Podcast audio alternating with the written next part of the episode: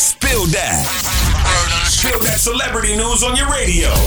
Hey, yo, Tashiks. Spill that. What's up? What's poppin'? So y'all know it is hella awkward whenever you run into an ex.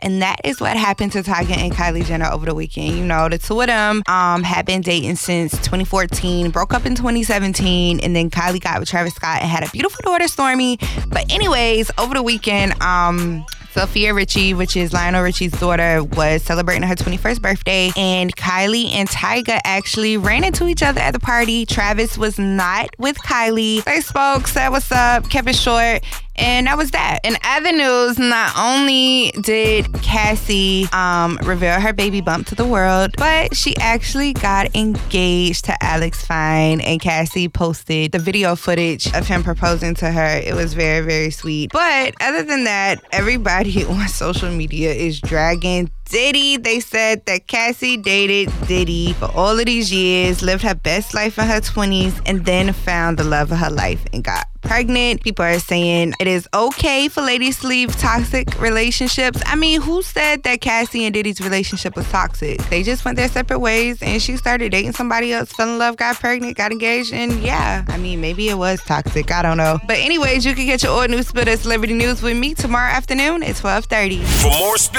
check out the True Talk blog on Power 1061.